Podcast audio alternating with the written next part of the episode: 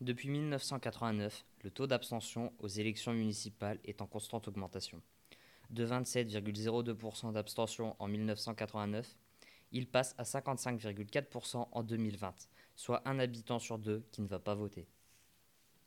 Une des premières causes de l'abstention est le délaissement de la politique, c'est-à-dire que de plus en plus d'habitants ne vont pas voter car ils ne s'intéressent plus ou pas à la politique. La deuxième cause est le dégoût de la politique par les jeunes. Ils se sentent de moins en moins concernés et pensent que de toute façon, qu'ils votent ou non, rien ne changera. Pour finir, la troisième partie est la durée d'habitation dans la commune. C'est-à-dire, un Français qui ne fait que de déménager n'aura pas de sentiment d'appartenance à une commune et donc n'ira pas voter, alors que au contraire, un Français ayant habité par exemple 5 ans dans la même commune se sentira plus impliqué et donc ira voter. En conséquence, le vote est devenu un droit et non plus un devoir.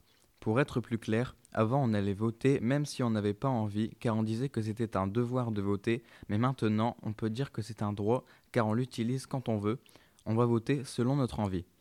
Et à cause de cela, les citoyens deviennent de plus en plus critiques, car ils ne s'impliquent plus dans la vie de la ville. Ils seront plus enclins à critiquer les décisions.